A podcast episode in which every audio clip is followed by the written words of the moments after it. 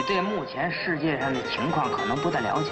这外国人整天憋足了劲儿干嘛呀？不就上中国吃来了吗？当时我想到了我妈，我还想到了我们街道大妈，想到了我们那片半片民警，他们都对我是那么好，从不把我当坏人。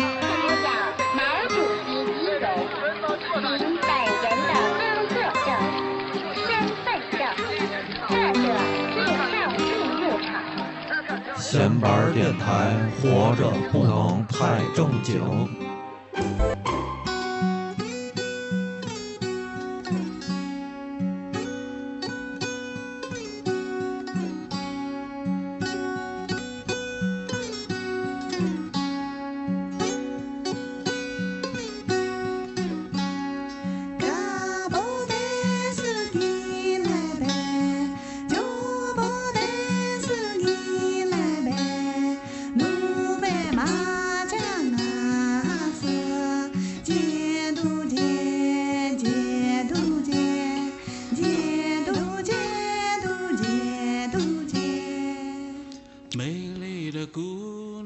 听众朋友们，大家好啊，这里是闲班电台，我是小明。哎，大家好，我是胖子。嗯、大家现在听到这首歌呢，叫做《丽素小夜曲》，然后呢，歌手叫做春丽小辉，然后专辑叫《老母灯之夜》。呃，这是我们在这个网易云音乐上找到了一个云南少数民族音乐。然后呢，大家一开始听到的那个女声呢，应该是傈僳族的语言。对，一上来就特别的俏皮，感觉，嗯这大家哼哼唱的那种感觉。是，然后之前呢，在那个大理送外卖的那个节目里面，也跟大家许诺了，说要做一期关于这个云南的怒江这个自治州的一期关于这个的一个节目。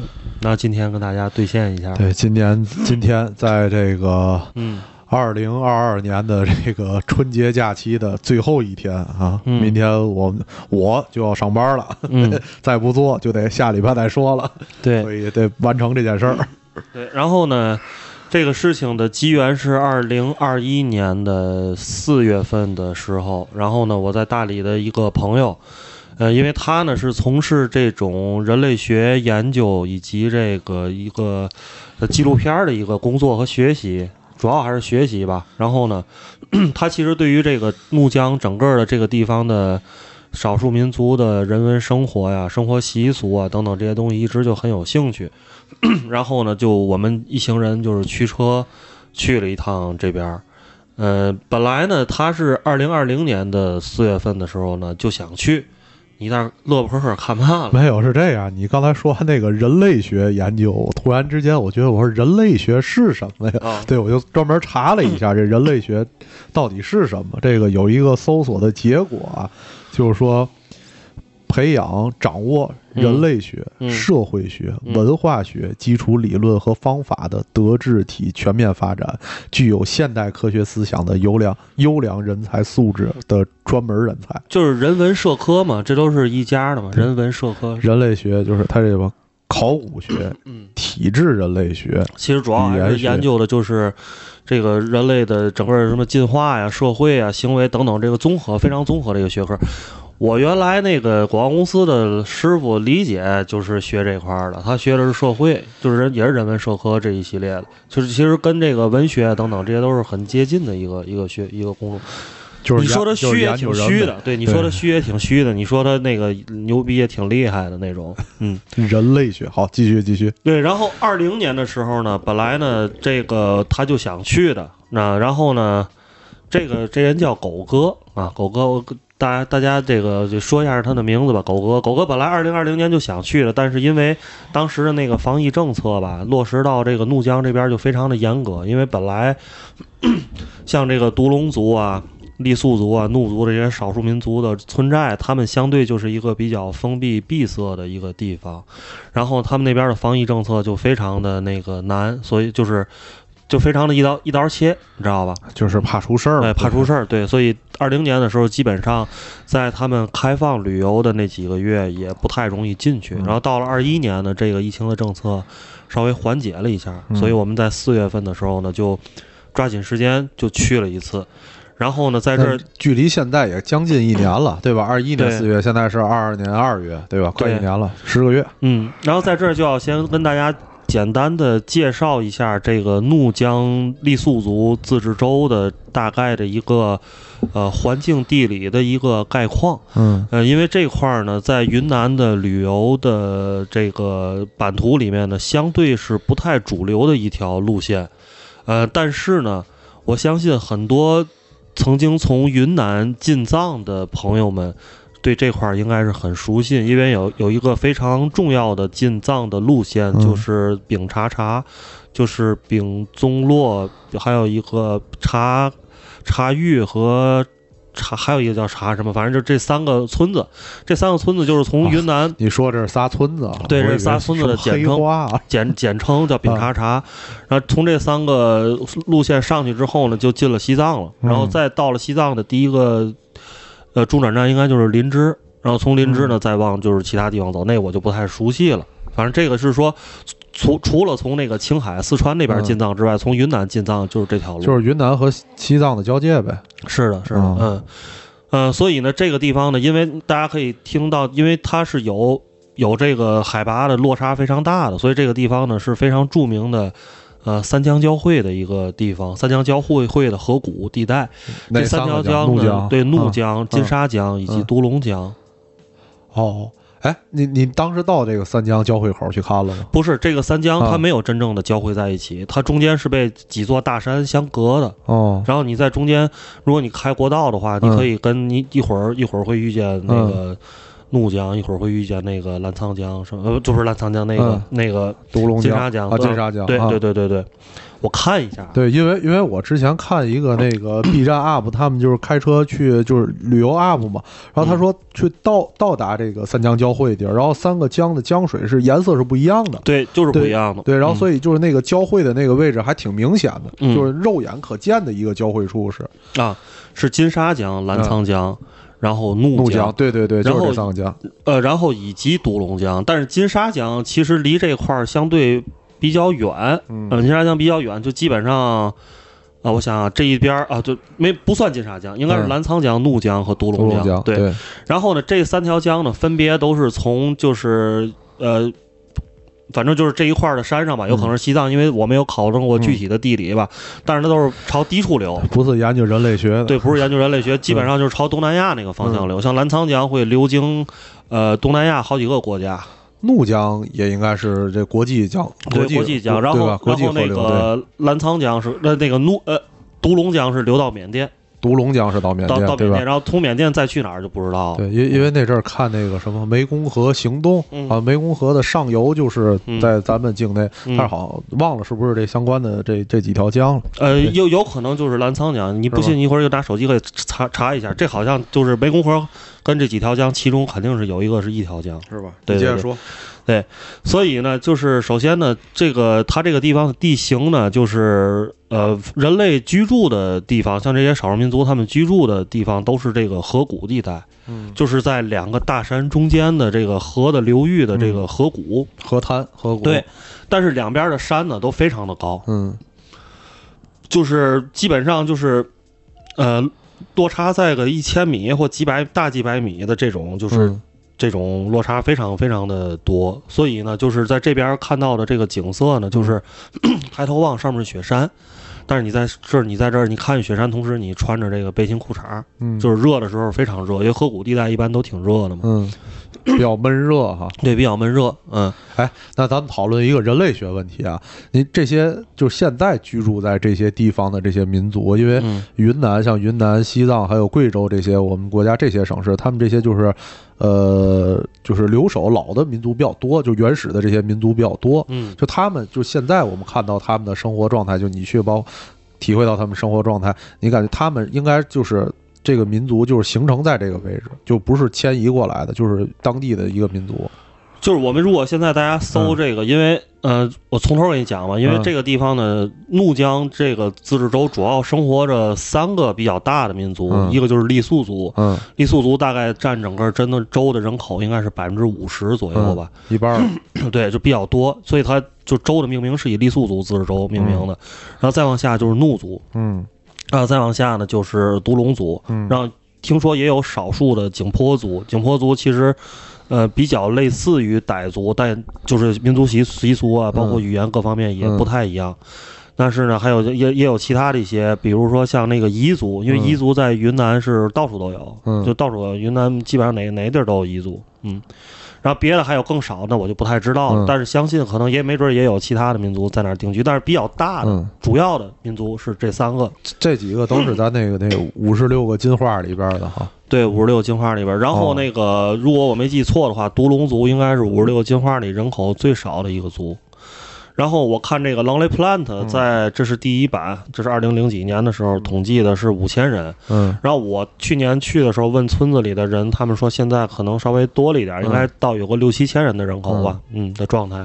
但这六，但是这个人口统计也仅限于就身份证上那个民族写着是这个，哎，是对吧？但是可能生活习惯和这个人文的人类学、人类学的相关的东西已经不一样了哈。对对对，嗯，所以呢，就是接着还说回到这个这个地理问题，嗯我为什么先要交代地理呢？因为大家可能听完这期节目，如果对这个地方感兴趣的话呢，就是一定要选择好你什么时间去，这是非常重要的。对，哎，对，这我插一句啊，嗯就是现在咱们虽然这个春节期间啊，天津疫情也挺严重的，但是今年国家的政策应该要放开旅行了，所以大家听完了这些，可以好好做做准备，为今年二二年的这个旅行做一些打算。嗯，真的是可以，呃，准备好跃跃欲试的，至少国内应该是这些地方是可以安全的去的。然后呢，怒江呢，建议大家呢，其实每每年能去的时间非常非常的短暂，基本上就是说非常适宜出游的月份嗯只有四月份和五月份两个月。这不就马上到了吗？，对，因为呃，当地的环境是这样的，嗯进入六月份之后就进入汛期了，嗯，然后基本上就是云南所谓的雨季就到来嗯了。尤其像那个他们那边，由于距离这个季风气候更加的近，就是比嗯大理、丽江那边，然后嗯海拔呢相对的低的地方更低。嗯因为我记记得我当时去的时候，那个当地最低的海拔只有八百米，海拔只有八百米，然后最高的地方海拔能到四千呃三千多米、四千米可能都有，就是山峰啊，就是顶峰的时候你。跟我这个长期生活在平原的人说这个，我完全没有概念。天跟你说海拔都是负的我跟你说，那个大理的海拔嗯平均海拔是一千九，哦。一千九到两千左右。就是那那个你就是我找你玩，你住的那那那块地儿，那块地儿的海拔就是一千八九吧，应该是。就反正就就差不多平均值这意思。是，就是，然后呢，整个这个云云云南地区，云云南这个高原的平均海拔，我觉得怎么也得在一千五左右吧，这就是，反反正我最直观的感受啊，嗯。就是那个因为在那儿玩了几天嘛，嗯。就是所谓的那些就是在海拔高呼吸这个问题，我是没有感受到，嗯，但是就是晒，是，太而且。就是还有一个海拔最重要，就是要不为什么说就是到了云贵地区，就是你能看见，就是说，就是你开车自驾游的时候，就是几步一个景色，几步一个景色，嗯或者说大家在新疆、青海那边自驾游的时候，这都是因为海拔原因造成的。就变成了立体的，对，就变成成你的季节就变成一个立体的了，从嗯高往低的这样一个过程了。然后这边也是的，就是说它海拔最低的八百多，然后高的地方，所以就造成了它，呃，河谷地带一旦下雨，就山上的雨全都往河谷里堆，嗯所以才能造成了这个地方有三个非常重要的江。嗯啊，就是基本上不管是雪山融化也好，嗯还是说降雨也好，都是往这河谷地带里流。嗯所以另外一个问题就是这个地方一到下雨，洪涝的这个灾害是非常非常严重的。嗯嗯，所以基本上从六月份开始到九月底、嗯十月初的时候，这个地方基本上公路都是很不安全的，就是常年是有泥石流灾害的。包括我们在四月，包括我们在四月份去之前，嗯。也是刚刚在网上查完之查完了，就是说从那个呃，我看啊，那个现查的天气预报当时对现现查的当地的情况，就是从呃贡山。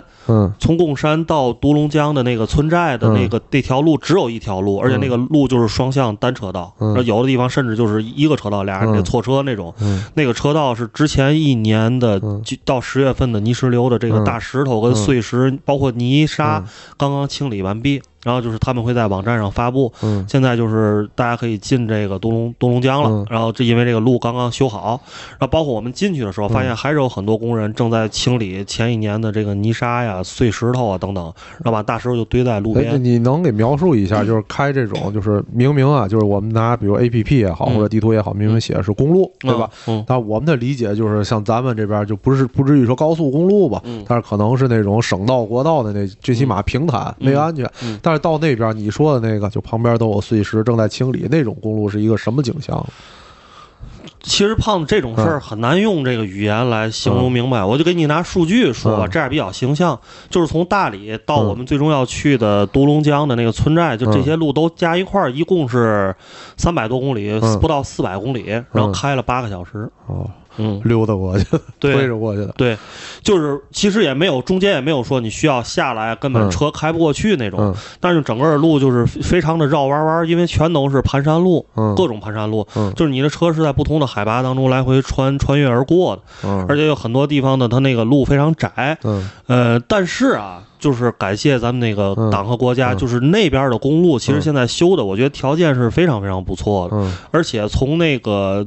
中间中间从福贡到贡山的嗯。有一段路程，就是被冠以就是全国最美公路之一，哦。因为它两边的那个景色非常的宜人，然后那个又有山啊，又就是然后也有花儿，嗯。包括现在那个国家还在那儿建了一条就是可以自行车骑行的一条道嗯。路，就是那种 公路旁边修了个自行车道。对，就专门的一个自行车道，那个自行车道跟公路整个是分离的，嗯。就是为了方便大家在那个片儿进行骑行或者是那个徒步一系列的运动，就是那个红色的塑胶的那种、嗯。那种道。嗯啊，有一个大概然后宽是一个车道那么宽吧，嗯。然后那个就是说你的汽车是没、嗯。跟那个道是隔离的，就你嗯。汽车没法拐到那个道上去，那个嗯。道就专门是给骑行爱好者什么的准备的，嗯，所以就非常完善。嗯但是就是开车的话，呃，反正基本上我们最快也就开到八十九十，就是嗯。而且这样直的路特别少，而且它那个因为有很多都是急拐弯嘛，急拐弯之后呢，它那个。就是说，你车在没到那个拐弯处之前，你根本看不见对面的来车，所以你根本也不敢开太快了，你知道吧？因为你就如果对面急过来一辆车，你两边错车的话，还是得注意一下车速的。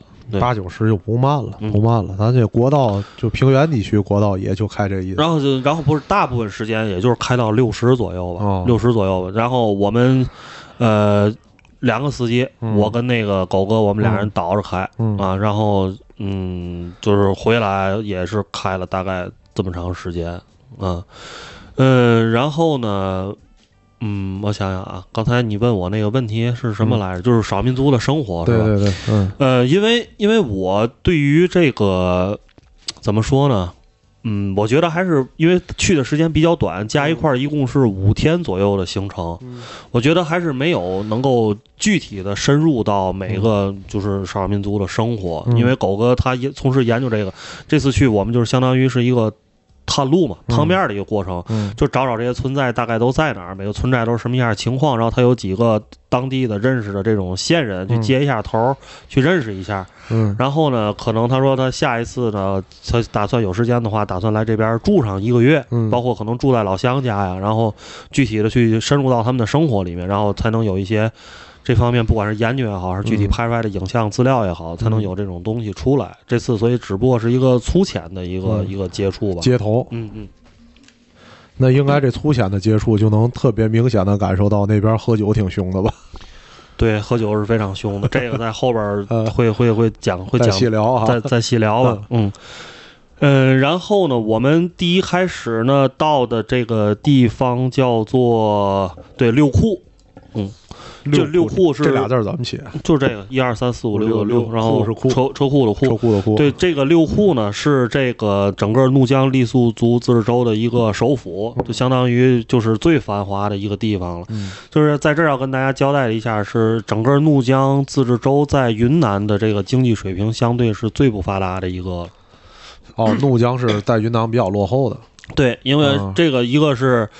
首先是当地的旅游业呢，嗯。比起这些香格里拉、丽江这些知名的地方，就是搞得不太好。嗯。然后呢，所以这个旅游的收入就比较少。嗯。另外呢，就是当地的这个少数民族呢，就是相对的在这个知识文化方面呢，相对比这其他的民族，像白族啊这种稍微落后一些。嗯。然后呢，我觉得最重要的还是因为地理条件是非常的不太好，就确实是地理条件没法到那儿投资修现场啊。对，就是非常非常的有限，你知道吧？就是所以很多就是这个旅游，当然现在也是有很多这个。呃，有钱的这个企业、公司啊，包括个人呢，在那边投资去盖一些东西。嗯因为我看这个 Lonely Planet 上面，这上面对于这个这边的这个描述，跟我去的时候，嗯可能也就不到十年的时间吧，但是感觉已经有了啊十年多，嗯十一年吧。这是印刷是二零一零年，嗯，十年多的时候零，一零年嗯，哦，对，就是已经有了挺大的变化的了。嗯。其实觉得，嗯，但是呢，就是实际的情况呢，还是说，因为首先你就说我跟你说了，我刚才说了，就是一年有四个月是洪涝，对，然后进入从十月之后呢嗯，到到了十一月，马上就是大雪封山，就开始下雪。下完雨下雪，对，下雪，然后所以所以就是在那个独龙族他们的这个生活习惯是每年从四月份村里开了山之后，嗯，然后包括老百姓、乡政府，嗯。甚至我看这个上面写的嗯就是国家，嗯。就是党和政府嗯。就会给这个独龙村寨采购大量的生活物资。比如油啊、盐啊、米啊，然后洗衣粉啊，就这些嗯酱油啊等储备等这些东西，全部都储备进去。嗯肉什么的，肉可能自己能养一点，牛什么的能解决。主要还是粮食和生活用品都储备齐了之后，然后到六月份基本上就封山了。不是，你看啊，这个事儿就是就以咱们现在的理解，就以我至少以我现在理解，我就有点理解不了了。就既然这个这照那个你这么描述，这地儿绝对是不适合人类生存的这个地、重要地区之一，对吧？那为什么这些人还不离开那儿？嗯，故土难离，对吧？对，因为他们首先就是缺少愚公移山精神土生土嗯，那个山我觉得真是不是愚公谁来了也移不走啊，是嗯对，它不是那种小土坡儿了，嗯这不是那样什么。对三公园儿 就是几咱咱哥几个商量商量，多生点孩卖子，马力去。对，多生几个孩子就弄走。嗯那个山真是一步走，嗯大石头山，而且海拔都高耸入云的那种。然后呢，因为，嗯、首先给大家普及一个词儿吧，嗯我就是，当然也可能很多听众朋友听说过这个词，叫直过民族。嗯，嗯，直过民族，直就直。直是直接的直。哦哦，我想起来了，听过听过听过，过是那个过去的嗯过，直过民族。像独龙族就是非常典型的直过民族，嗯就是在四九年这个都其实都不是四九年了，四九年咱们这个是解放了，嗯对吧？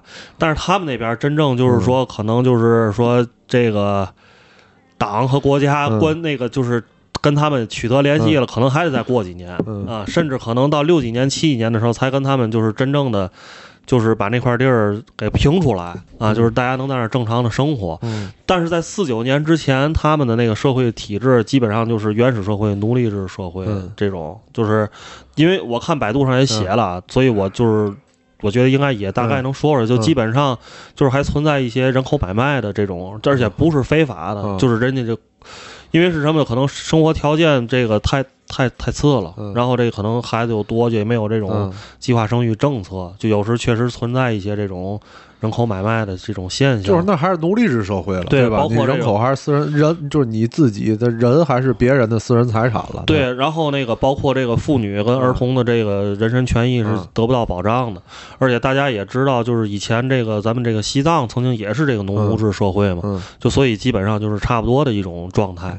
然后呢，他们是直接从那个状态跨越了封建主义，嗯跨越了资本主义，嗯跨越等等这些吧，一直就直接过渡到了咱们伟大的这个人人类最后的终行嗯，你接着说。对嗯。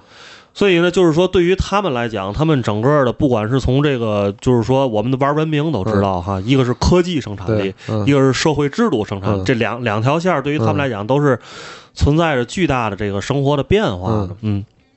然后我们在那儿跟一些当地的人聊天的时候，嗯就是基本上他们的生活状态就是，呃，现现在的生活状态啊，呃，手工制品，嗯。然后做点鞋底儿、嗯。毯子、嗯。头饰，哦。就衣服都自己缝，就基本上自己缝衣，自己动手去弄衣服，然后种一些棉花，嗯。或者是什么那些当地的一些这个作物，能能能能能食用的作物，水稻，嗯。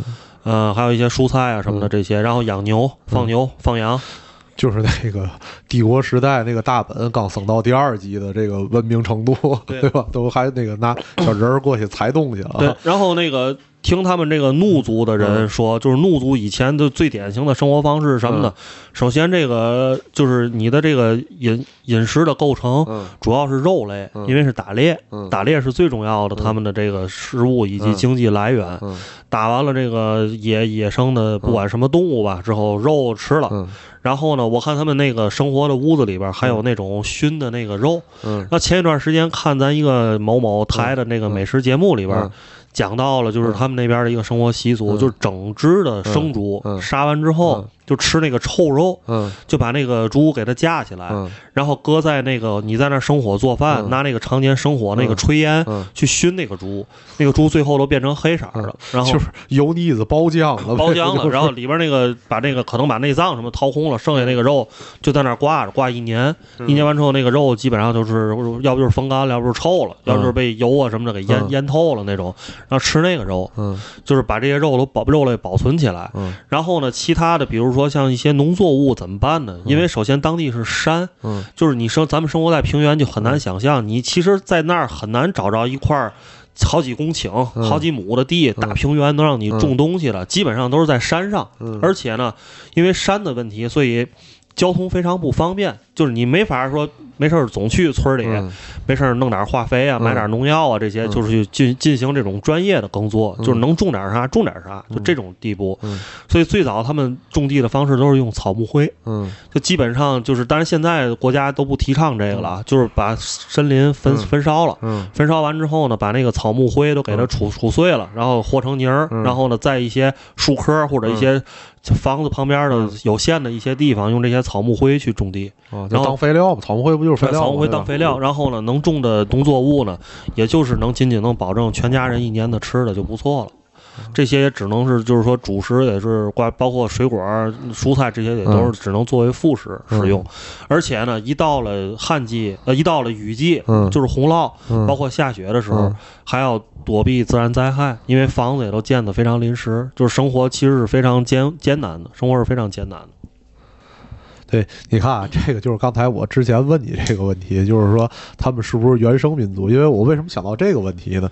是这是这样，我就我就觉得，你稍等啊，我这挪一下麦克风，我怎么感觉我这几次录节目，我这麦克风音儿不对呢？嗯，我听着，我听着没问题。听着没问题哈、嗯 o k OK，那我这样说，是这样，就那天啊，我跟我们的一同事大家讨论讨论一个什么事儿呢？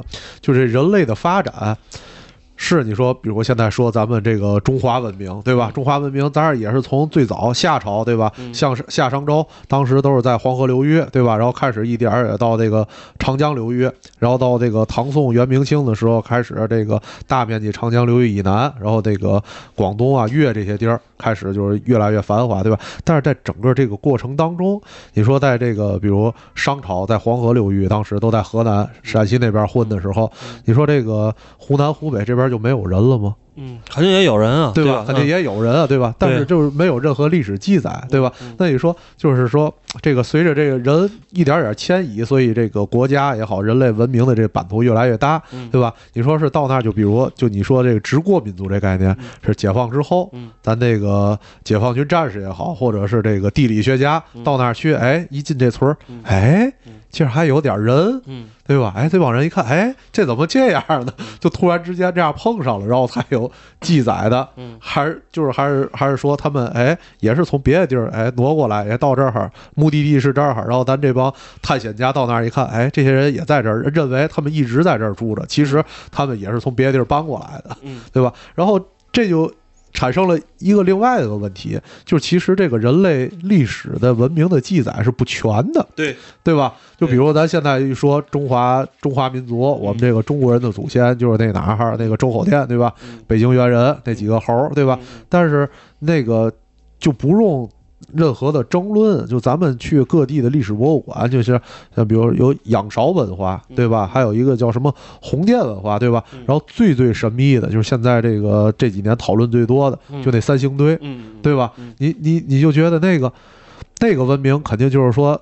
人类发展到那儿，咱这中华文明发展到这个重庆那边了，对吧？现在不在那个重庆合川嘛？到那边一看，哎，我操，这儿还也有人。嗯但是突然发现他们那个还文明发展的还厉害，对吧？都都点技能树，都建那个小金件儿了，都开始。嗯嗯，呃，所以呃，你刚刚说那个吧，所以这就注定了我们那个玩那个文明的时候，你那个科技树最一开始，你先得把历史记载下来，就是你先得发明书写工具，然后呢，有书写工具之后，你开始记录你这个民族或者是这个国家的历史，然后这个才是先是记载，然后是然后就是那叫什么？占星啊占星。研究规律嘛，嗯研究人最朴实、最基础的规律这些东西，才才是一个文明的开起始嘛。对。然后再出现数学，对吧？那那就是说啊，咱回过来就说这个，你说这个怒族，嗯。对吧？嗯。就就以你说这个举例，这个怒族，这个能被现在认知，嗯。被咱们这个在这个现代这个嗯二零二二年在节目当中还提到这个词，嗯就证明其实他们已经是发展的相对很完善的民族了，对吧？有自己的这个相对的呃，比如文字也好、语言也好和历史的这个记载了，嗯对吧？可能在这个发展的这人类历史漫漫长河当中，他们周围那个邻居，对吧？嗯可能那个金沙江旁边哪个小部落就已经都被消灭了。嗯可能就完全就在这个历史长河当，他们可能跟怒族不一样啊，嗯对，但是一个小民族金族就没了，对对吧？所以就是说，交通地理位置导致了这边的这个民族和他们的村落有很多就是相当封闭的，嗯。就是即便到我们如今的，就咱们都已经手机要用五 G 了，对吧？嗯往六 G 都发展了，都元宇宙都出来了，嗯。这种就是那边的生活，就是我们现在过去看的时候，嗯。还是会觉得跟我们这个变落差还是挺大的。所以我觉得这个是大家如果去那边旅游的话，就是值得体验，或者你用眼去看，用用你自己来思考，非常重要的一个、一个东西吧。嗯。嗯，刚才胖子说到了，就是说这个解放军也好，或者是地理学家也好，在建国之后才跟那边取得联系，嗯。这历史才有记载。嗯。但实际上呢，嗯。这个有一个这个其他的嗯怎么说组织嗯组织已经在很早就已经嗯进入了他们，也当然嗯我们去旅游的时候也能看到这个东西的嗯痕迹，就是天主教的传教。哦啊，这天主教传教应该是在可能清朝左右吧，嗯。就已经传教士就已经不知道是哪国的啊。嗯。但我看当地记载的那个有那个文字，嗯。有传教士的墓碑，嗯。他们给传教士盖了很好的墓碑，嗯。那文字好像是法国，但我不知道我说的对不对啊？嗯。不对，听众多指正嗯啊。可能是法国的传教士就已经是到达了那个当地，嗯。当地，然后在包括在当地的那个非常重要的一个景点叫老姆登教堂，也是大家一开始听到那首歌什什么教堂？老姆登老母灯。这三个字儿，哦，老母灯教堂，对，对，一个就是就是纯英文的那个直译那个母字儿，一个女字旁，一个母亲的母，嗯对吧？老嗯基姆登姆的母那个母字儿，对，那个老这个。在当地就已经建了教堂，嗯。然后包括我们去拜访当地的这个老的猎人、猎户的家庭，嗯然后我们问他那个说你现在天天除了喝酒还有什么别的事儿干吗？他说我周六周日要去那儿，礼拜嗯去那儿去，对，嗯周日一般就去那儿。然后说我现在，然后。要不，那你现在去吗？说这几年我不去了，说因为现在那个就是去人挺多，我这也好清静，我就自己在家。他你看，然后家里都有那个像啊，有一些宗教用品什么的，嗯，你你去教堂了吗？啊去了，是去的这个吗？对对对，你能给介绍一下这个教堂？就当时你去的直观的这个，比如它的建筑也好，或者它这个建筑非常简单，就是说从建筑上就不是像欧洲啊，嗯或者是我们去一些比较好的教堂，它有那种大型的壁画啊，嗯。包括那种雕花的玻璃窗啊等等这些，因为当地的条件非常有限，嗯。但是呢，它还会保持一个教堂基本的形态，嗯。就是基本的结构，比如说前面会有一个圣像啊这种的一个，然后会有一个可以礼拜的一个地方，嗯。然后有一些这个坐着的地方，然后当地还有唱诗班。哦当地还有唱诗班。然后呢，我们先把这个宗教这块的东西先剥离开。嗯我们认为这些传教士对于当地最大的贡献是，这个你听起来真的就特别特别穿越了。嗯包括怒族跟独龙族嗯都是有自己的语言的，嗯呃，但是没有自己的文字。哦。对，因为语言到文字还是有有一个距离的，对，但是在传教士去了之后，嗯。呃，怒族和傈僳族开始有了自己的文字，但是大部分人就是老年人都是可能会认，但不一定会写。然后我们当时找到了一些，就现在有的老的工厂啊，老的比如农村信用合作社，他还会用那个当地的语言去标注，让我们惊奇的发现那些文字嗯。是英文。哦，明白了，就是就是帮助他们总结的。记录，对，就是我觉得这个就是咱先不管这个宗教啊，就说这个这些传教士的本身的这些人，我觉得他们真是太伟大了，他们真是就是说。就是你想是一种，但我推荐大家看一看那个马丁·希克塞斯导演前几年导的一个关于宗教的一个影片，就是讲一个传教士他们去日本传教的一件一个一个事情啊，叫叫什么来着？我忘了。嗯嗯，应该是两千年或一二零一九年的一个电影吧，就是讲这些，包括之前还有很多讲这种传教士的电影，就是他们真的是跋山涉水。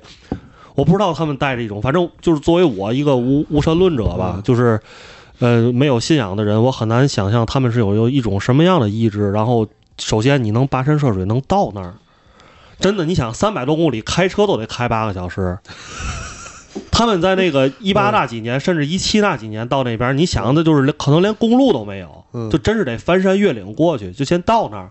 到那儿完之后，就跟当地人住在一起了。然后你首先你想传教，你语言得先跟人能沟通吧，要不你怎么让人家能看这个经书，对吧？嗯你怎么给他讲你这个这是怎么回事儿，对吧？嗯所以都是从最基础的事情做起。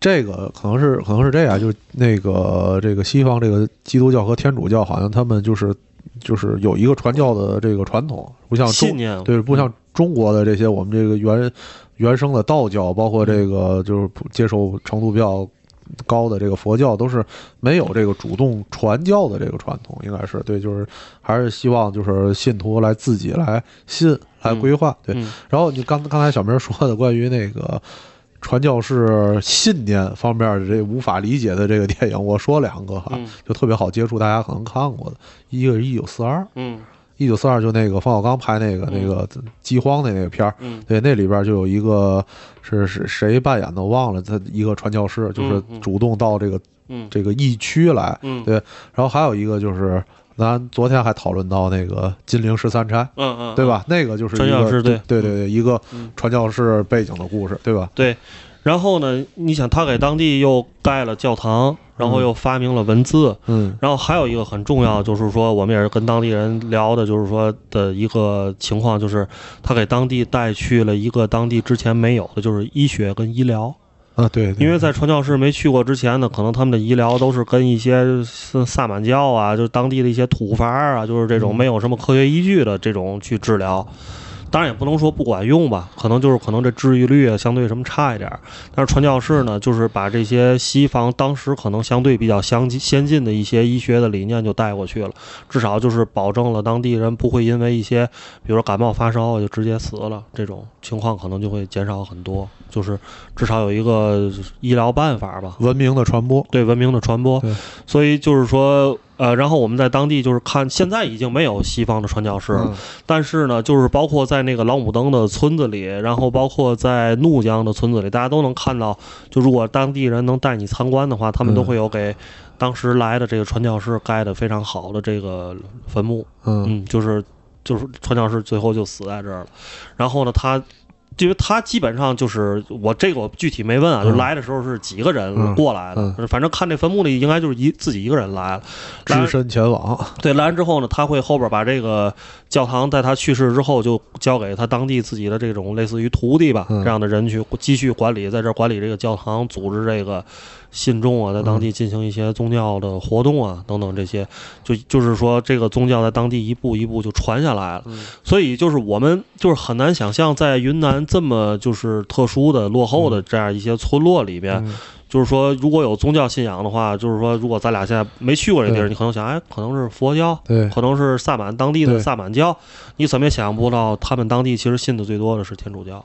嗯对，嗯，不是对，因为咱们生活的这个地区，咱们现在是大部分都无神论嘛，对吧？对嗯，本身对宗宗教的这个概念就比较的淡薄，嗯对吧？嗯，那那你在当地的话，你感觉他们的信众多吗？就基本上是，呃，首先就是你嗯通过这个，你简单的判断就是嗯你去人家的那个，比如说当地的一些旅店、饭馆里面，你看着能贴着这些宗教的这些相对这些东西，就哦证明哦，这个是信的。嗯然后呢，就是呃，跟当地人聊天的话，我觉得可能年轻人什么的就不太了解了，但是感觉年纪大的人还是信的还是比较多的。那那是这样，就是那你觉得就是宗教对他们当地，就是对他们实际的生活，因为嗯，像你这样说已经时间挺长了嘛，宗教在当地，就是对他们实际的生活，除了说你说做礼拜之外，还有什么就是是一个和当地文化相结合的一些影响？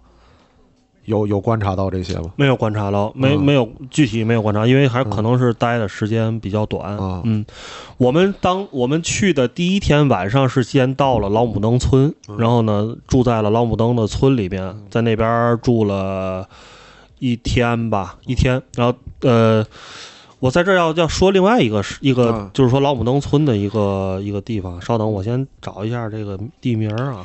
老母登村，嗯，感觉现在确实是这个在全国范围当中，好多的乡村对这个基督教和天主教信徒还是挺多，包括天津周边也是。其实好多那些东丽那边村里边都是有教堂的。嗯，这个老母登呢，大家如果过走去的话呢，是从一个这个类似于国道的一个地方，然后到那儿会有一个那个车呀，直线基本上九十度往山上开，嗯然后呢那儿会写着往上走是老母登村，嗯然后呢你得上了山之后，还得再艰辛的再开个半个小时到一个小时，能到老母登村。嗯到老母登村之后呢，再往上开就是这个地儿叫知子罗。嗯嗯，这这个你都，你觉得这三个中国字儿就是怎么，就是你看着很难像，就很有可能是音译什么的，是吧？对，因为嗯我觉得有这个罗，就是老母灯，对吧？嗯母灯这两个，你老别管是 old 还是就是一个就是原来有新母灯还是老母灯，对吧？嗯包括之子罗有罗这个字儿，就特别的西方嘛，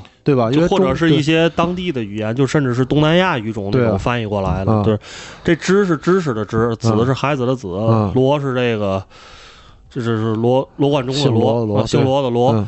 嗯呃，这个地儿呢是一个什么地方呢？这个地方曾经是整个怒江州的州府。嗯嗯，但是这个地方是在山上的，嗯海拔至少得在一千米以上吧。嗯嗯，然后呢，但是呢，后来呢，说这个地方呢，因为说要有可能会发生山体滑坡，嗯因为这个地儿作为首府有点危险，嗯才把这个首府迁到了现在的这个福贡。嗯，这个地方概是什么时候迁的？呃，这上面写的是一九八六年，一九八六年。一九八六年。他他那他首府坚持了这么多年，这个行政首府是因为它海拔高，第一海拔低的地儿都已经被淹没了吗？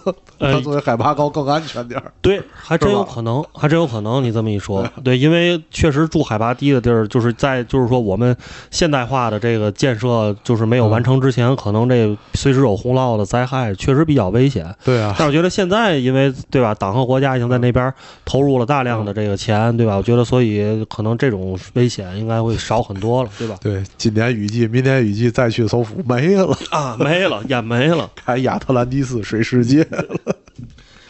然后，但是呢，就是有一个问题，从迁走完之后呢，就是这个整个县城就搬到了福贡，但是福贡现在大家去的时候，虽然说没有高楼大厦吧，嗯但是基本上也能呈现出一个像咱这边的一个。呃，现成的一个模样，嗯就是基本上没问题，而且基本上现代化的服务的，比如说农自动取款机啊、银行呀，嗯这个就是手机的服务啊，不是，我就我现在评论现代化就一点，有送外卖的吗？有送外卖的，也有送外卖，对对对，挺现代化的。但是呢，这个栀子罗呢，从这个首府迁完之后，这个地儿呢没有被拆了。嗯然后呢，还有大概我反正据我眼观察吧，可能有个几十户到一百户的人还居住在那儿。嗯然后呢，而且当地有很多建筑呢，又都是一些。呃，因为当地的建筑，我怀疑有很多建筑的方式也是遵循着这个传教士给他们的一些建筑的方案去建筑。对，所以包括一些拱形的门啊、嗯。等等的，就是跟咱们典型的这种像咱北方这种平房或这种汉汉族的建筑还是有一点点区别的。嗯。但是也不是说特别浮华的，像什么那个圣索菲亚大教堂那种，没有那种啊，就是还是有有点区别的。嗯。然后包括呢上面的这些文字，嗯。就是都是那种，就是一看就是中国刚建国嗯。到文革期间的嗯这这些这种文字的形式，嗯然后包括旁边还标注着英文，嗯这个英文还带拼音的，嗯其实特别像越南的那个、嗯那个文字，嗯，就越南文字。你对越南文字还有印象吗？咱俩去的时候。就是拼音拼音嘛，拼音上面带音音音标的标标注嘛，各种标注，对吧？就有点像那种文字，嗯，就是拼就是西方的那个拼音文字嘛，那对对套东西吧，对吧？对，就那套那套东西吧。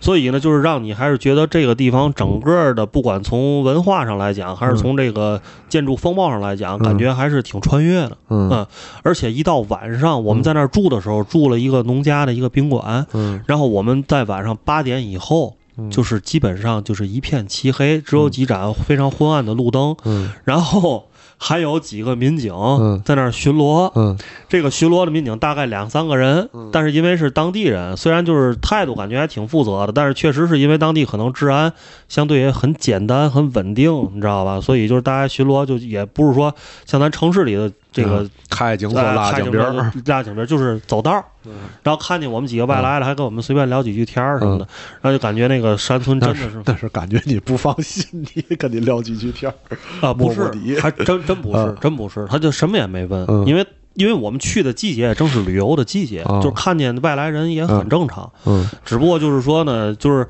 只不过就是有一个问题，就是当时啊，嗯。基本上我们去的时候，大家呃，因为老姆登教堂啊，在当地是一个网红打卡的点儿、哦。啊，都得在那儿拍照什么的，嗯。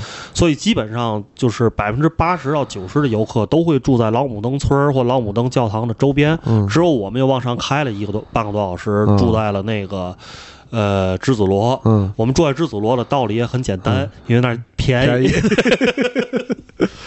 因为我们在老姆登，这就是另外一个问题。嗯。大家如果去的话，在老姆登教堂，现在老姆登教堂跟这个二零一零年的 Lonely Planet 上写的已经完全不一样了。嗯。Lonely Planet 上写啊，栀子罗跟老姆登教堂的那个住宿费大概是二十到三十一个铺，然后整个村里可能就一个能住宿的地儿，是这个价位。嗯，我们去的时候基本上是在二百到三百一个房间。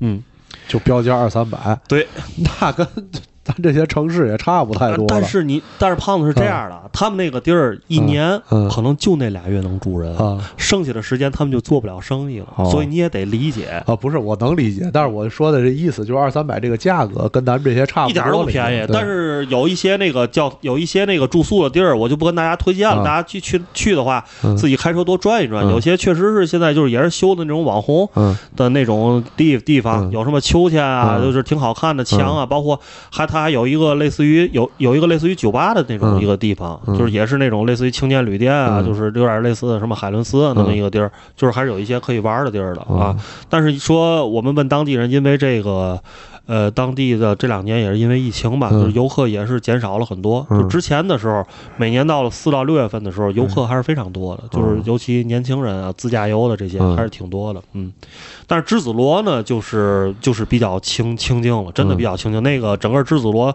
现在那个废弃的村镇里面，可能吃饭的地儿到了晚上也就是三四家。嗯能住宿的地儿也就两三家，嗯，然后呢，你还能看见那上面，比如有写什么栀子罗，什么比如怒江乡镇银行，嗯。什么比如说什么栀子罗什么印印什么怒族印刷厂，就是那种非常老的那种，但是现在建筑基本上也都荒废了，都废弃了。就是你真的有一种一下穿越回，都不是说七十年代的嗯。感觉，穿一下穿越到了四五十年代的建筑的那种、那种感觉。哦嗯，就那种字儿还是那个拿那个油漆画着那哎，种，是的，是的，白底儿红字儿那种嗯。啊，就是那种，然后就是那种有的房子就是那种泥糊上的那嗯那种感觉啊，上面有杂草什么的那那那种。那那你说这栀子罗现在是是村庄啊，还是说是还是一个就是县城，就是一种以那个刚才不说了吗？它原来是整个怒江自治州的首府，啊，对就是它的现在的状态呢，现在的状态就是县城都到不了，嗯因为基本上除了要卖点什么给游客提供最嗯基本的生活保障的方便面和零食，嗯我觉得可能想交手机费都难。嗯。反正我就记得我我们去之前啊，都是给周围的包括家人什么报了个信儿，嗯。就是说我们现在去哪儿哪儿了，一个礼拜回来，这一礼拜可能找不着我们，啊因为整个在怒江的时候，手机没信号得占百分之八十的状态，哦，随时没就百分之八十的时候，你手机是没有信号的，啊、是一点信号都没有。一点信号都没有。一点信号都没有。对我突然之间就有点懵了。你刚才说完，我说哦，百分之八十手机没信号，这手机要一直没信号啊，是什么什么什么状态？就是在公路上开的时候是有信号的，你基本上到那些村儿晚上就没有信号，或者信号就是断断续续，时有时无。嗯嗯，这还是现在说到的是到栀子罗跟老母登的时候，我们第二天就从那儿驱车去了，进了独龙江了。嗯啊，呃，到独龙江就手机完全没有信号了，嗯就完全没有信号了啊。呃，这个独龙江呢是就是。当地最神秘的吧，也也是大家如果说对云南的这个当地的少数民族文化比较感兴趣，就是独龙族的大本营的这个聚集地。咱要不进首歌，然后一会儿最后咱再说一下独龙江，行行吗好，进进哪首？都行，随意。走进山寨吧，来这个。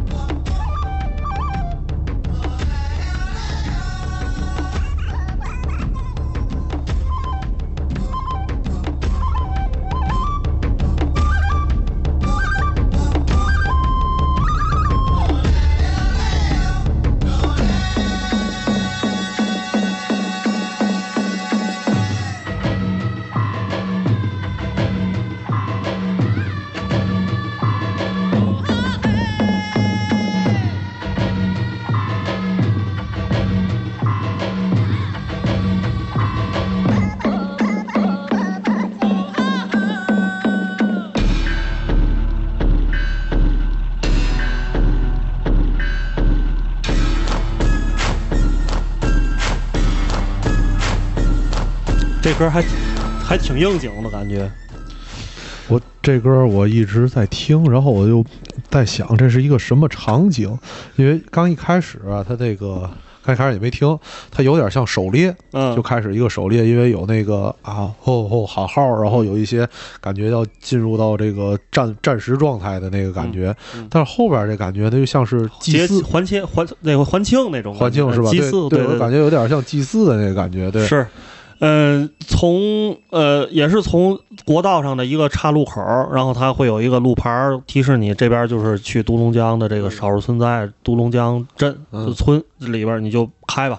然后呢，进去之后呢，基本上还要在盘山路上再开两个一到两个小时的路程，大概其实也就是五十公里左右吧。嗯就是进进入了独龙江的村寨，嗯比较明显的建筑就标识，就是因为独龙族他们是比较喜欢这个黑色和这个黑色、红色、绿色这几个颜色黑掺色黑色为底色，绿色。哎啊，掺掺杂在一起。然后他们主要的这个符号就是一个牛头，嗯，嗯，这个牛头就是独龙江独龙族的一个非常重要的符号。这民族有 logo 哈，对。有一套 AI，对，然后你到了那个门儿，就是那种木头的门，嗯。上面有一个这个这个一个横横的叫牌坊，牌坊上是一大牛头，哎，反正进了独龙族的这个嗯村寨了。然后呢，呃，另外一个比较重要的就是这个呃树。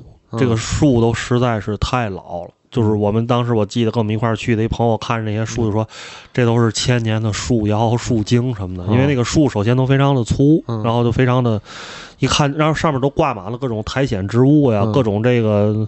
是吧蔓藤类植物就跟那人猿泰山待那种地儿一样，你知道吧？然后呢，在这些上边就是雪山，嗯。然后我们记得我们当时还去了一个最美厕所，嗯。那个厕所它是在修在一个悬崖上，嗯。然后从那个尤其男生咱们不是站着尿尿吗？尿尿的那个前面那个墙嗯。是一个半截儿的墙，嗯。然后你从那个你尿尿的时候就能看见远处的高黎贡山是整个大雪山，就真的我觉得我觉得就是。啊，反正我觉得我可能也没去过这个西藏啊，嗯嗯或者是青藏呀、嗯包括这个新疆那边，嗯。因为我觉得那边的景色应该也是挺壮观的吧。嗯。反正我觉得在云南，这个嗯。至少在云南省内啊，嗯。包括什么苍山啊，嗯。包括什么这个这个梅里雪山啊，这些我也大概都看了看。嗯我觉得真的独龙江那边的景色真的是让人觉得太壮观了，真的太壮观了。我觉得从这个景色上也非常值得一看。然后你整个开车的路上呢，这个澜沧江跟怒江是一直陪伴着你的。嗯澜沧江跟怒江基本上那个江水就是黄红，嗯，就是那种泥汤子的状态。黄红，黄红对 黄红的状态，嗯泥汤子。但是我当我一看到独龙江的时候，嗯当然独龙江据说在雨季之后，因为雨一到雨季嘛，它那个山上的泥沙都会往江里汇，嗯它瞬间那个河江也会变成那种黄红颜色。嗯但是在我们去的四月份的时候，因为雨季还没到，嗯那个雨河水独龙江的水真的就是清澈见底的蓝绿色。而且是清澈见底的，而且非常的宽，水流非常的急，然后太好看了，真的是太好看了。然后下边是黄绿色的水，然后有原始森林的植被，然后远处是雪山，嗯大概就是这么一个景色吧。啊，那就已经听到这儿已经出画面了。对对对，就是非常非常的壮观。然后呢，那个独龙江上，包括怒江上，还有很多那种溜索的索道，嗯就是当地人，因为他们住在江那边，然后就是那个铁。大渡桥横铁索涵的那个铁索桥，就是可能几公里才有一个了，嗯所以在原始的时候，大家都是那个，就就是索道直接滑过来坐滑道过来坐滑道过来，就是赶集什么的那种，这种就是坐滑道直接过来。然后呢，上面有滑道，还有那种呃比较比较原始这种铁索桥，上面就是一个铁索，两几根铁索挂几根木板儿，对，嗯然后在木板上走一走三晃的那种，嗯就是这这种这种情况。嗯，然后呢，整个的这个感觉太危险了，真的。然后整个的这个民族的，呃，首先长相嗯就也非常的不一样了。然后嗯独龙族他们自己的那个建筑呢，又是木头的，然后嗯包括会在墙上画一些非常。呃，有民族特色的一些图画啊，嗯。就是有一些装饰。对于嗯。这个房子，不是像咱这边北方这种就比较简单嘛，那边还是比较讲究一些图腾啊，一些这个包括民族的彩绘啊等等这萨满有萨满那种在里哎，头了，有这种东西在里边，然后嗯。包括呢，你也能看到了当地的一些，其实纹面女已经不是很很很多见了。嗯。纹面女大家上网搜一下，嗯。就是包括咱们之前党和国家领导人嗯。也接见过他们，嗯。就是还算比较出名嘛，嗯。是吧？而且就是大家可以上网搜一些照片但是纹面女，因为在当地都属于年纪比较大的妇女嗯。才纹面了，现在年年轻的就很少见了。但是独龙族当地的服饰就也很有特点，嗯。我跟大家描述一下，就喜欢那个 vintage 的，大家应该见过那种，呃，墨西哥的那种挂毯。就包括那个《善恶丑》里边，克林克·伊斯特伍德穿的那种墨西哥挂毯，就很接近于南南美那种呗。哎，特别像墨西哥那种那对毯子，像那种，然后颜色呢，其实跟墨西哥那个也有点接近。那个就是独龙族他们当地手工编织的一个非常有民族特色的一个一个毯子。这个毯子呢，基本上就是斜披在这个肩上，嗯这边缠在腰上，腰上再缠一腰带什么的，嗯下边可能来一短裤啊，或者一个裤子什么的，下底下来一双比较简单的鞋。那这就是比较典型的独龙族的这个服饰了，就是当地你也能看到一些，包括一些餐厅啊什么的，门嗯都会有有这有这些。就是现在他们还在穿这样的民族服哎，就是偶尔还会穿这样的民族服装，嗯，然后呢，当地的人的这个人种的这个嗯。基本上的外貌就是会比较矮，嗯。然后呢就比较黑，然后呢就是跟我们这个尤其北方的人种会相差比较大，嗯。嗯。然后呢，这个我是道听途说的，嗯。没有历史考证。因为当地大家想一想，整个独龙族嗯。一共才五千人到七千人的样子，然后呢，他们的这个民族呢又不是特别愿，主观意愿上和这个交通条件上嗯。跟外族通婚也相对比较少，嗯。所以呢，感觉他们的那个人种呢，还是保持了比较原始的那个。就是自己民族的那个基因和长相，嗯。然后呢，因为可能就是尤其在就是说没有解放之前嘛，嗯。可能也会出现一些近亲通婚的这样一个情况，嗯。所以呢，就导致整个这个民族的就这这个从外表上还是嗯比较好辨认的，嗯。比较好辨认的，嗯。呃，然后呢，我记得他们的那个村镇的，就是镇上嗯。有大概两两家吧，可能也就是两家比较大的农贸市场和超市在一起，然后呢，能买到一些我们现在生活必须的锅碗瓢盆蔬菜，嗯。然后比如说豆腐，嗯。就是平时这个云南老百姓比较喜欢吃的这些嗯。基本的蔬菜供应，然后就是菜市场吧，就是菜市场，嗯。然后。就比如说像那超市里也卖点什么方便面啊、嗯。零食啊，对吧？嗯，什么那个叫什么乐事薯片总有吧？这种对吧？现代化工业对对对，康 康师傅方便面这这些总有，但是就是嗯很简单，然后有几个小学、中学嗯这样的。然后我们是住在了一个类似于，其实还是说的是一个现相对比较现代化管理的，应该是昆明的或者是大理的一个管理团队在管理的一个用那个独龙族当当地的那种老的民呃木质的建筑改的一个民宿。嗯。嗯，然后呢，我们还有一个非常奇特的经历，嗯。就是我们第我们去之前是跟他已已经约好了，说我们今天要到那儿要两间房啊、嗯我们一共因为我们一个车一共是五个人，嗯我们觉得要了两间房，嗯。然后呢，觉得剩下一个人可以就是说弄个床垫什么、对付对付，让我们到那儿去之后。嗯发现他给我们弄错了，他没给我们留房。然后当天从上海还是从哪儿过去一个旅游团，已经把嗯所有的这个，其实说是旅游团，嗯也就是十来个人，嗯也没有说好多人那种，就已经把这地儿占满了。嗯然后呢，把这那地儿占满了之后呢，我们又去镇上有两个那种客栈去问，也没没有地儿住了，嗯没有地儿住。然后就就只有那个。呃，就是这本书还提到了，就是你看那最后那段写，嗯。杜隆族他们正在期盼有一个什么大型的一个度假村嗯正在当地修建，嗯。会给当地带来很多旅游和就业的嗯。机会。我们去的时候，那酒店已经盖好了，嗯。呃，它的标准应该是一个四星级的酒店，然后呢就建在那个独龙江的边上，嗯。然后呢整个的那个酒店里边是有非常现代化的设施的，嗯。至少手机有信号。突一墙之隔，突然进入了现代文明啊！对，但是那个酒店呢，我们上网看了一下，嗯。是五六百一天，嗯。我们也觉得有点贵，嗯。然后我们就只能回到那个民宿那儿，嗯。就跟那个老板苦苦祈求，嗯。就说你今天晚上嗯。必须给我们找地儿住，反正我们就不走了，你就看着你，嗯。我你让我们今儿晚上睡哪儿都行，我们反正有地儿睡。嗯。然后老板呢，那个老板啊是一个那个大理人，嗯。你知道吗？然后呢，下边还有俩小兄弟，嗯。是那个。都是在当地干了两年，但是他们都不是当地人，嗯。有一个好像是傣族人吧，就也是从那个这些旅游比较发达的省市嗯过去去那儿开发旅游的。其实就是那个叫什么淘金，啊，淘金淘金对，然后去去给，然后就我们给我们做饭，然后就在那儿喝酒什么的，呃，然后就进入这酒局儿，因为我不喝酒，你知道吧？但是狗哥呢，包括我们去另外一个大哥，这俩大哥都是爱酒之人啊，你知道吧？然后呢，他们俩人是就是因为他们俩人去之前就已经领教了当地这个怒族跟这个独龙族呢、嗯。是非常非常喜欢喝酒的。嗯。这个，然后我也听他们讲了一些当地和酒相关的故事，然后大家可以看看那个就是鄂伦春族的那个、叫什么？最后一个那个呃，叫大兴安岭杀人事呃件，大兴安大兴安岭以及那叫什么？呃，哎，就现在这个记性真是不行了。维嘉大哥，啊维嘉大哥那个纪录片，顾涛导演的那个纪录片吧，叫什么名字我忘了，汉大汉。汉大汉对，对。其实真的跟汉大汉、顾涛大哥，这这顾那个纪录维大大哥真的就是太像了，基本上就是一南一北两个在山里的少数民族的生活状态，真的是在历在这个这一点上，嗯在喝酒这件事上发生了惊人的重合。就当地嗯。你也经常能，就是当地听到的这些喝酒掉独龙江里死了的什么。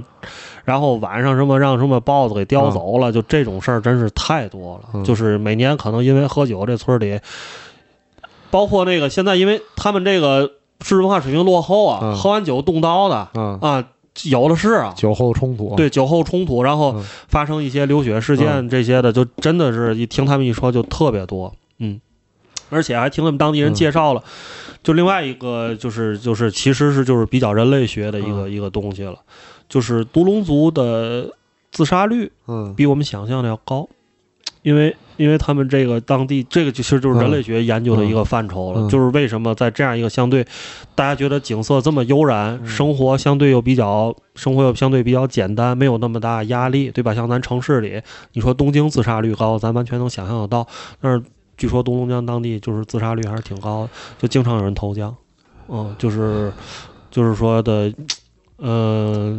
他们自己分析吧，嗯。就是说没有这种科学的研究吧，嗯。可能是说有的就是因为这种生活太闭塞，嗯。然后就是人容易产生这种抑郁的嗯。这种倾向，或者有些呢可能也是因为长期酒精啊，嗯。然后包括这种可能思想相对比较简单啊、嗯。落后啊，这种嗯。就是会产生一些轻生的这种，嗯。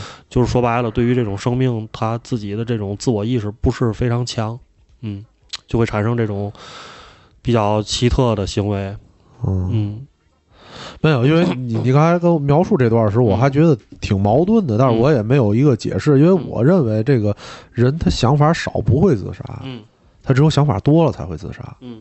对吧？但是就是我们可以，就是我，但是我在当地，因为也跟当地人交流什么的，就是会发现这样一种情况。呃，我先我先说说我跟当地人一个交流的一个比较、比较。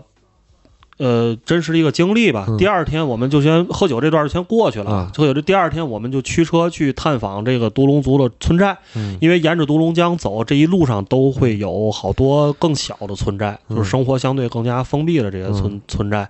然后呢，呃，其中有一个地儿叫桃花源村。嗯，这个桃花源村呢，当时在独龙，陶我渊明给我发现那儿们，我们是从独龙江的这个江这边开车过去的，嗯然后发现这个村子是在江的那边。嗯然后这个江呢，这个村寨整个是在一个类似于梯田一层一层的盖。嗯然后这个村子里确实种了很多桃花，然后整个当时四月份也正是桃花盛开的季节。嗯然后前面是绿水，绿水后边是村寨，是农田，农田里边有水牛，然后有桃花盛开，然后后面是大雪山。嗯，你想象一下，对啊，太他妈美了，对啊真的是这个啊太美了。嗯就是我们当时就是真的是被眼前的这个景色所震惊了，嗯而且在这个村寨里边，除了一些就是可能这个农用设备之外，嗯没有任何现代化的东西在里面，就是你嗯看不到任何现代化的东西在里面。嗯，基本上。就包括这个农耕的器具，都还是那种木头和铁做的那种农耕的器具，就真的是，呃，我反正就是建议大家，如果有机会的话，这个地方喜欢大家喜欢景色的话，这真的太值得一去了，太漂亮了，真的是太漂亮了。然后呢，接着往前开，嗯。就是过了桃花源村，就会有这个书上《Lonely Planet》上记载这个狄正当村。狄正当村是当当时当地应该是比较属于那种独龙族特色示范村镇，嗯。可能在在这个精神文明建设上呀，包括什么各方面搞得比较好。嗯。然后我们在当地就找到了一个大概今年看上去应该是十八九、二十出头的一个独龙族的女孩跟她聊了会儿天儿。嗯。为什么要跟她聊天呢？因为只有这个年纪的人嗯才能把普通话说溜了。哦呃，就你跟其他的，就是语言才能正常沟通啊。对你像我跟你说的那个、那个、那个后边那那纹面女那嗯大哥，嗯他们家那儿子，嗯就他跟说什么，你能只能听懂三分之一，嗯这基本上都是当地话，你根本就听不懂，而且他又喝多了，嗯说话哩哩噜噜的，你知道吧？咱先说这少女吧，嗯这个少女她的。咱以一带面吧，嗯。以点带面吧。他的生活轨迹是这样的：嗯。她从当地念完高中毕业，嗯。包括他跟我们说，他周围的朋友啊，嗯。就是发小啊嗯。什么的，这种高中毕业就已经很不错了。嗯。很不错之后呢，他就去深圳嗯。念大学，嗯。念什么呢？念师范，嗯。就是为就然后呢，这个家里不用花钱啊，嗯，国家就是政府政府花钱嗯让你去，嗯。让你去深圳念大学。嗯。念完大学之后，然后你学完师范之后，嗯。政府也会再给他很多补贴，嗯。包括除了交学费之外，每个月可能还给他几百块钱补贴，让他在那个城市生活，你得有生活补助，得有生活补助，助。然后包括你毕业之后，可能政府可能还是会给你一些补助。嗯然后首先你乐意留在深圳，嗯你在那儿想上班、嗯想干嘛、嗯随便，嗯政府不管你，不要求你回来。嗯其次，如果你回来，回来之后你在当地就业，因为他学师范嘛，你在当地的学校啊什么的，如果就业，也会给你一份不错的收入，嗯然后也会给你补贴。然后等等这些。但是那个小女孩说，她从深圳待了，念完大学之后待了一年就回来了。嗯然后我们就问她说：“你是？”我说：“你们觉得深圳好吗？”哎，她说：“好，是挺好的。”嗯说：“你们当时去了几个人？”她说：“有我们有五六个同学，嗯都是我们独龙族了，就去了。”嗯说：“那你们怎么没有留在深圳呢？”嗯她说：“我们这儿的人还是没法适应深圳的生活，我们到那儿觉得，哎呀，就是觉得她自己说话就是那种觉得不自由。”嗯然后我们就又跟他聊了一段时间，我们就理解了他所所谓的不自由，真的是我们从小在城市里长大的人，我们没法理解的不自由。过马路得看红绿灯，嗯，这不自由吧？对在咱们来看，这很正常，对，对吧？呃，比如说那个，就你像咱现在这两年疫情，你进了公共场所得扫扫码，嗯这个是挺正常的吧？嗯对吧？或者是说你这个，呃，比如说你去超市、嗯买东西得给钱，嗯这挺正常的吧？嗯当然，我也不是说独龙族人买东西就不给钱啊，但是人家那儿可能因为就村里小卖部。以物易物，对吧？对，我就对嗯我可能就是拿瓶啤酒先喝着，嗯过两天我这个口袋里有钱了，我再把之前的钱给你，对吧？可能会存在这样的情况，就是在当地生活。然后我说，那你们现在你在当地干嘛？他说我什么也不干，就在家，就是过两年找个爷们儿嫁了什么的就完了。然后他自己现在经营一小卖部，嗯。因为他为他是他们村儿可能少数几个汉语能说的特别利索的，普通话说特别，所以他在当地经营了一个小卖部，就是游客来了卖矿泉水、方便面什么的。嗯。然后呢，他就跟他的阿妈在那儿一块儿嗯。纳鞋底儿，嗯。在那儿缝那个当地自己的那种鞋的鞋底儿。然后他说：“他说我们这儿的生活就是特别简单，但是特别自由。我们基本上早上起来干点农活儿，把嗯。牛喂喂，然后嗯。出去把地弄弄，那下午就在这儿待着了，晚上喝点酒睡觉了，基本上八点九点就睡觉了。对啊，你看这个就是知识，其实 是知识说改变命运，但是其实意识是更重要的。我觉得就是生活习惯和意识的问题，对吧？但你话说回来，我觉得。他们生活内容就是生活方式这么简单，他怎么会想去自杀呢？对吧？他他没有任何的冲所以突和心结呀。所以，所以我跟你这么说，胖，就是说，因为他们当地的生活就是太简单了，哎，这音乐怎么没了呢？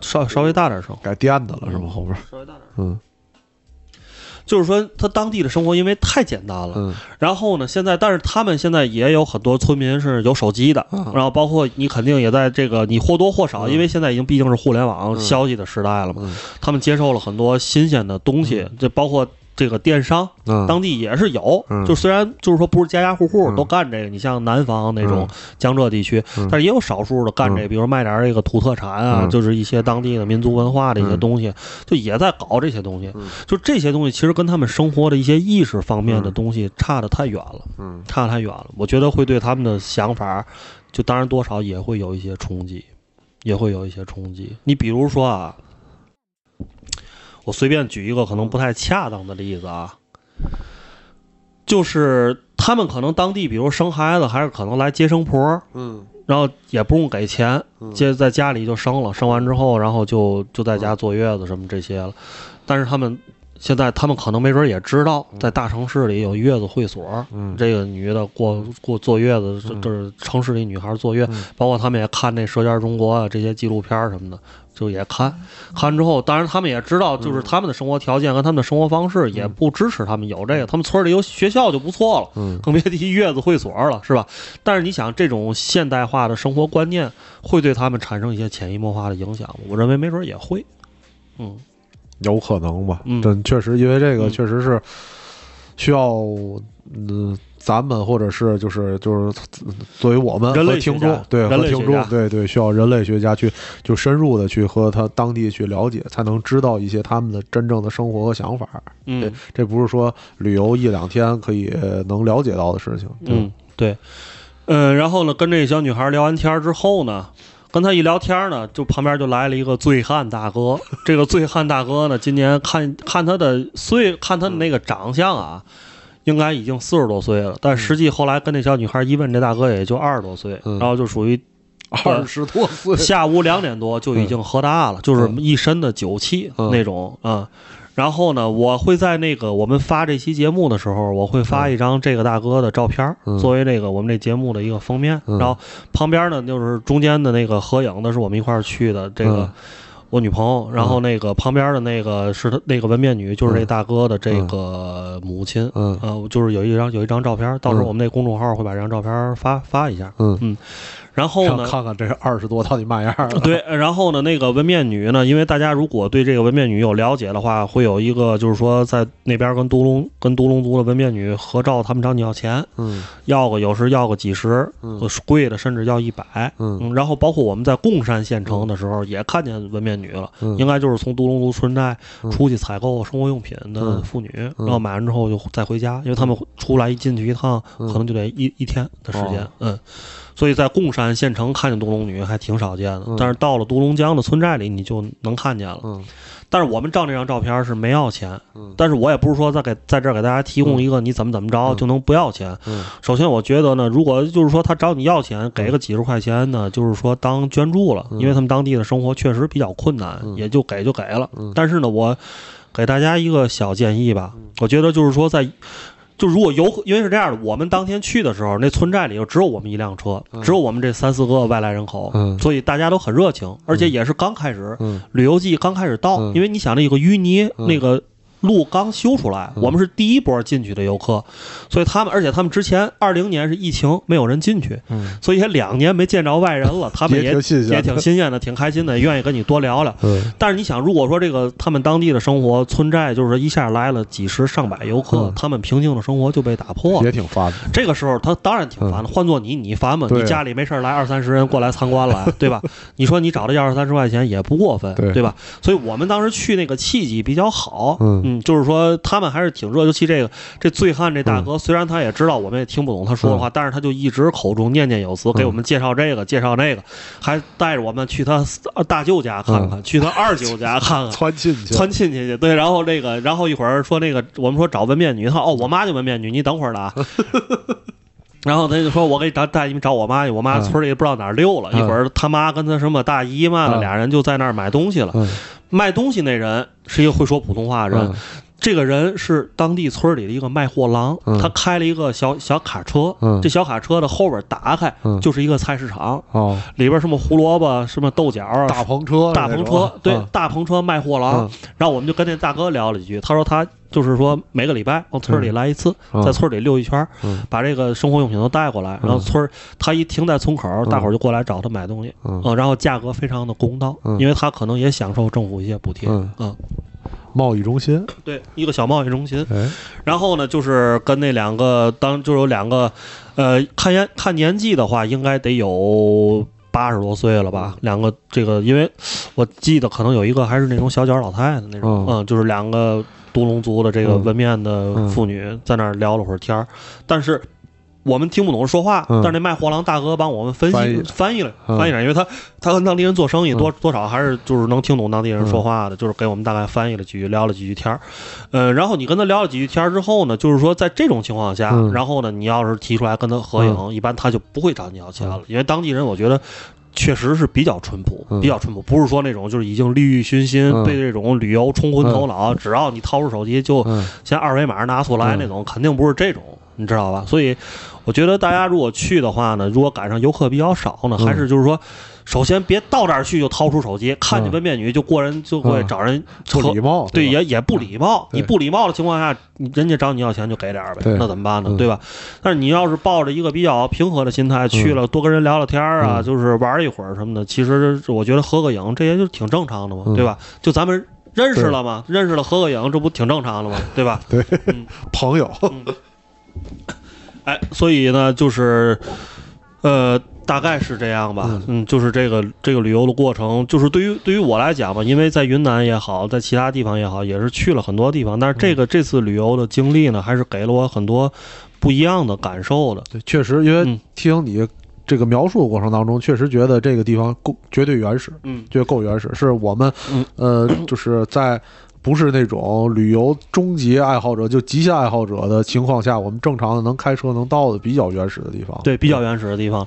然后独龙族他们当地的建筑呢，因为以前的那些茅草屋，现在还保留了一些，但是已经嗯非常少了，而且有的已经当那种家畜住的地儿了。嗯然后现在话，现在的那些房子呢，都是党和政府嗯。帮他们盖的新房，嗯。包括现在有了洗澡的地儿，嗯。也有了客厅，嗯。有了那个卧室什么的那种，然后这个房子遮风避雨的性能也比原来强很多，嗯。就是这这确实是啊，这绝对不是。文明进步，真的是文明进步啊！真真的也是，就是咱看看咱们这嗯。交的税都花哪儿了，确实都是花花到了嗯。刀刃上啊，就是帮助了这个一这些少数民族进步嘛，嗯。对吧？这也是咱们作为城市人共同富裕，共同富裕，共共同富裕，对对。对，嗯。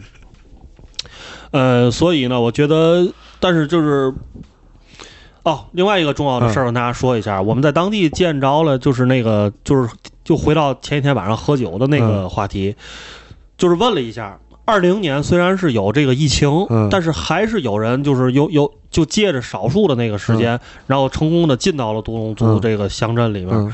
然后呢，好像是说有上海的三个游客吧，啊、是过来了。嗯过来之后呢，在当地就遇上了一个情况，嗯这个要提醒大家。嗯呃，首先你手机没信号，嗯进了独龙江，手机基本上百分之九十的时间没信号。嗯然后在没有信号的情况下，如果到六月份以后你时间没掐好，你没走了，或者是因为气候也是随时变化，它不是说那么准。嗯到六月十五号肯定下雨，六月十五号之前没事儿，它嗯不是这样的。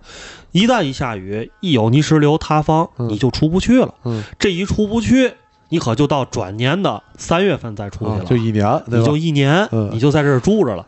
这三个上海游客嗯就在这独龙江里住了一年，就没出去。成当地人了，然后那个据说啊，他们嗯。上海家人嗯。已经在当地报警了，嗯。就说我们那个嗯。有那个家里的亲人去云南旅游了，现在手机联系不上，嗯。然后已经什么已经两周联系不上了，手机都关机了。嗯。然后这边儿，呃，全村嗯整个独龙庄、独龙这个独龙村寨里边嗯。这些所有村加一块儿，只有两部卫星电话嗯。是能跟外界保持联系的。嗯。然后一旦进了这个汛期，嗯。包括后边那个大雪封山的时候，就是之前是三通，现在就是三断，嗯。断断电、断网、断公路。嗯。没有电，嗯。没有网，没有公路，水有独龙江水随便喝，水断不了。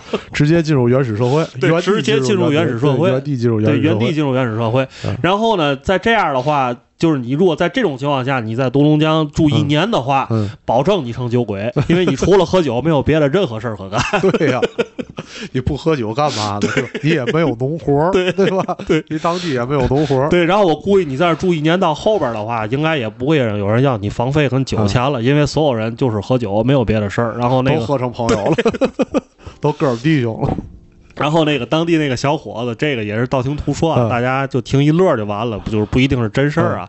就说因为独龙族这边依然还是就是有那种特别原始的这种情况，嗯就是说他他反正是他说的啊，这事儿我不负责啊。嗯他跟我们说，他说他刚来的时候，去独龙族家的这个老乡家喝酒，嗯老乡喝喝大了，就说那个那个我闺女。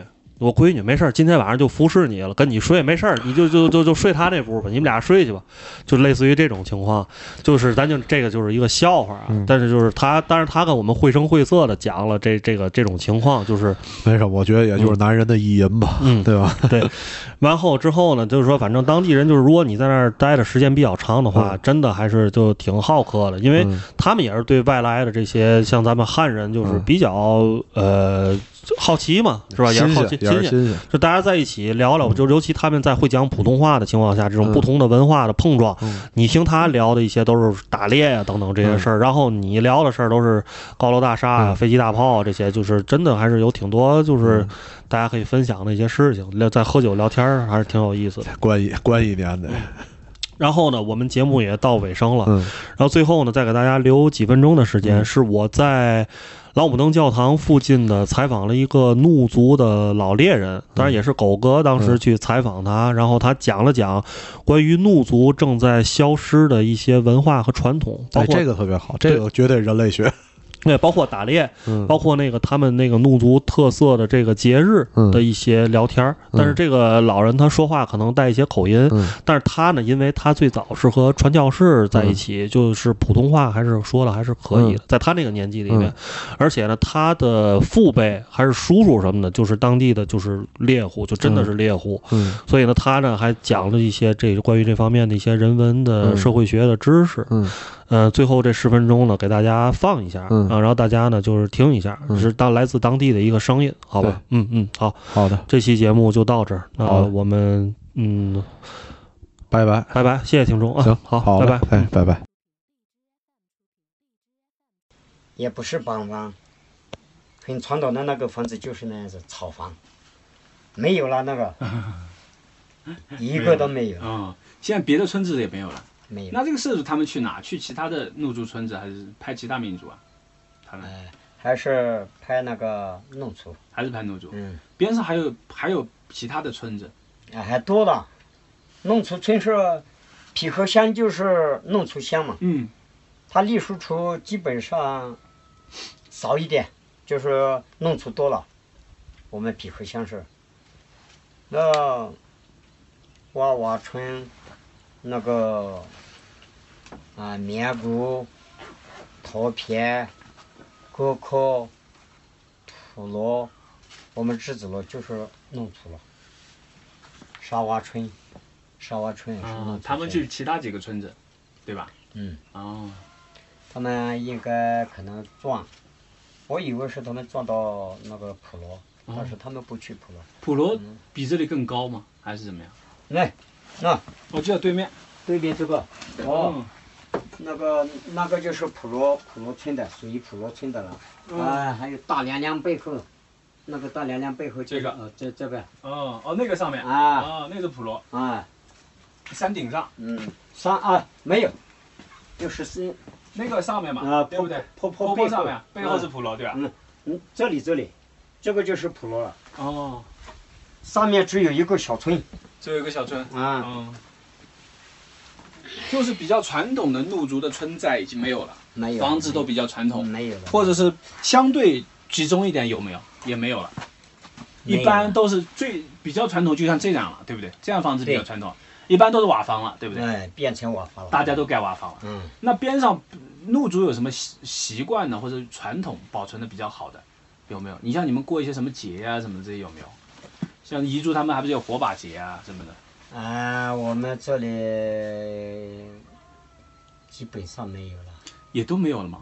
那其实基本都汉化了，哎，对不对？对像你们习惯啊、穿着也都是汉化，对，现在都是基本上学着汉化了。全部是汉化了。像你们只你们交流的是怒怒族语言，对吧？对，怒怒族语言是没有文字的，对不对？没有，啊，没有文字。只是一个呃当本本族的一个语言，对吧？。对，就是弄族的语言。生活习惯也没什么太多区别了。生活习惯嘛，跟汉族是。以前就是呃，解放之后，我们长大的时候是这些拿起了，拿起了之后是那个糯米粑粑，这么大的一块块，或者是弄包裹搞出来的粑粑，都好了。过年过节的时候就是打，谁打着就是谁的面粉，还有猪猪蹄、猪蹄子，这么粗这么长的仔啊，哪个打着就是哪个的面粉，嘿嘿，看你运气好不好了。对，离着多少米？离着三十几米吧，二十几米、三十几米吧。这么小，挂在树上还挂墙上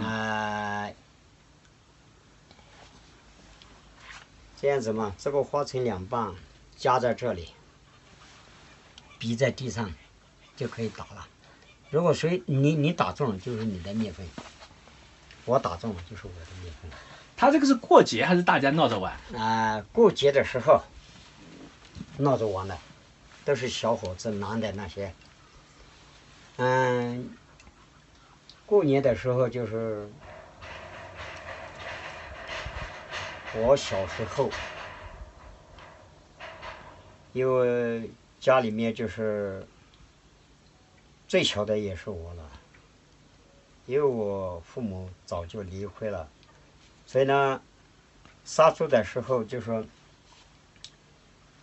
叫我洗那个猪肠肠子，到水塘那里洗，洗了以后就是烧吃了在那里，哈 哈那烧吃烧吃啊，烧吃完了以后吃饱了就剩下的就背回来，是那样子。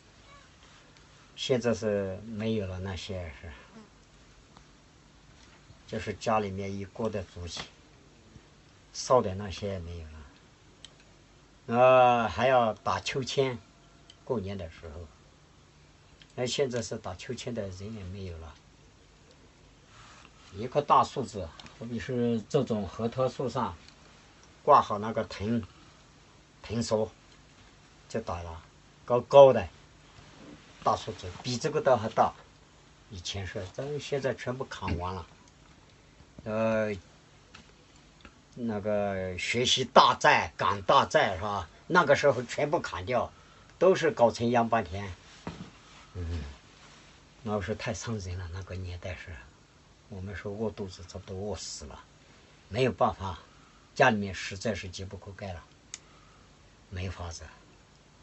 有时候五六个人吃的一锅饭就是那个牙丝瓜、坨坨，煮它一锅，或者是这种芋头煮它一锅，就是吃那个就睡觉，吃那个就是劳动，还有吃洋芋。或者在那个年代是老是穷的。不像现在啊，现在的娃娃这些是实在是太富裕了，生活也好，衣服也穿得好，条件什么都好。我们那个时候是老实穷，就是说这里戴着红袖套、红卫兵，那个年代相当害人了。电视上放出来的，跟我们的那个年代是一模一样了，没有什么区别，真的。文化大革命，要把人整死掉的那个时候是吧？啊，王振华从外面进来的当官的那些，那些都是工作是有功劳的那些人，都是打倒打倒，批斗批斗，一句话，整死了好些人的那一次是，我也间接的这个是，我经历的那些，还比这个多，但是一时性。讲不起来这些事啊。我们差不多撤吧，好，找地方住。好，要不我们差不。